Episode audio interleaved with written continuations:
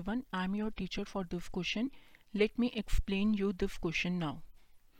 A person standing on the bank of a river observed that the angle of elevation of the top of a tree standing on the opposite bank is 60 degree. When he moves 30 meter away from the bank, he find the angle of elevation to be 30 degree. Find the height of the tree and width of the river. सबसे पहले हम diagram के through देखेंगे मान लीजिए A B मेरा क्या है ट्री जिसकी हाइट ले ली मैंने एच ए सी मेरी रिवर है जिसकी विथ मैंने ले ली एक्स और डी मेरा पॉइंट है.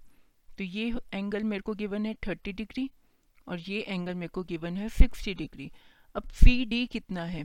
थर्टी मीटर क्योंकि पर्सन जो है सी से डी पोजीशन पे गया थर्टी मीटर के डिस्टेंस पे.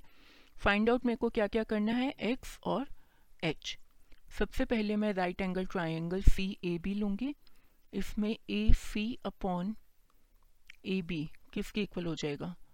कॉट सिक्सटी डिग्री के कॉट सिक्सटी डिग्री की वैल्यू क्या आएगी? One upon under root C अब ए सी है मेरा एक्स ए बी है एच ये इक्वल हो जाएगा वन अपॉन रूट थ्री के। यहाँ से मैंने एक्स की वैल्यू निकाल ली h upon under root three अब मैं अपना दूसरा ट्राइंगल कंसिडर करूँगी D A B D A B में क्या होगा? A D upon A B किसके इक्वल होगा। कॉट थर्टी डिग्री के जिसकी वैल्यू होती है अंडर रूट सी ओके अब ए डी मेरा क्या है? एक्स प्लस थर्टी अपॉन में ए बी है मेरा एच तो ये इक्वल हो जाएगा अंडर रूट सी के।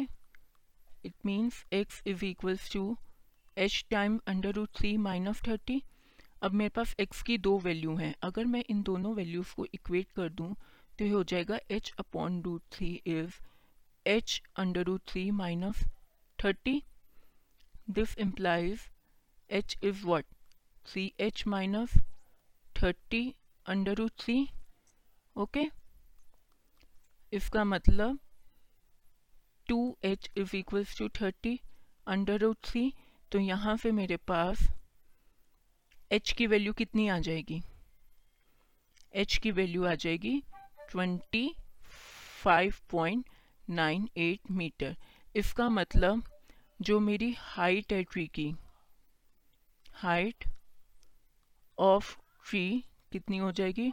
Twenty five point nine eight meter उसके बाद मैं यहाँ पे जो h की वैल्यू आई है, उसे अगर अपनी पहली इक्वेशन जो कि थी h अंडर रूट सी उसमें पुट कर देती हूँ। Fifteen under root C into under root C तो ये कितना आ जाएगा मेरे पास? अगर हम यहाँ पे x की जो हमारे पास वैल्यू थी,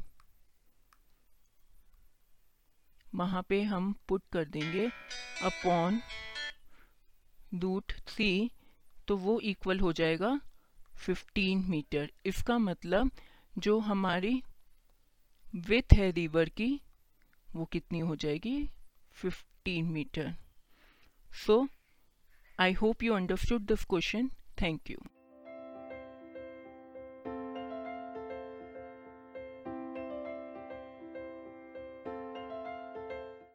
this podcast is brought you by Hubhopper Shiksha Abhiyan अगर आपको ये पॉडकास्ट पसंद आया तो प्लीज़ लाइक शेयर और सब्सक्राइब करें और वीडियो क्लासेस के लिए शिक्षा अभियान के यूट्यूब चैनल पर जाएँ।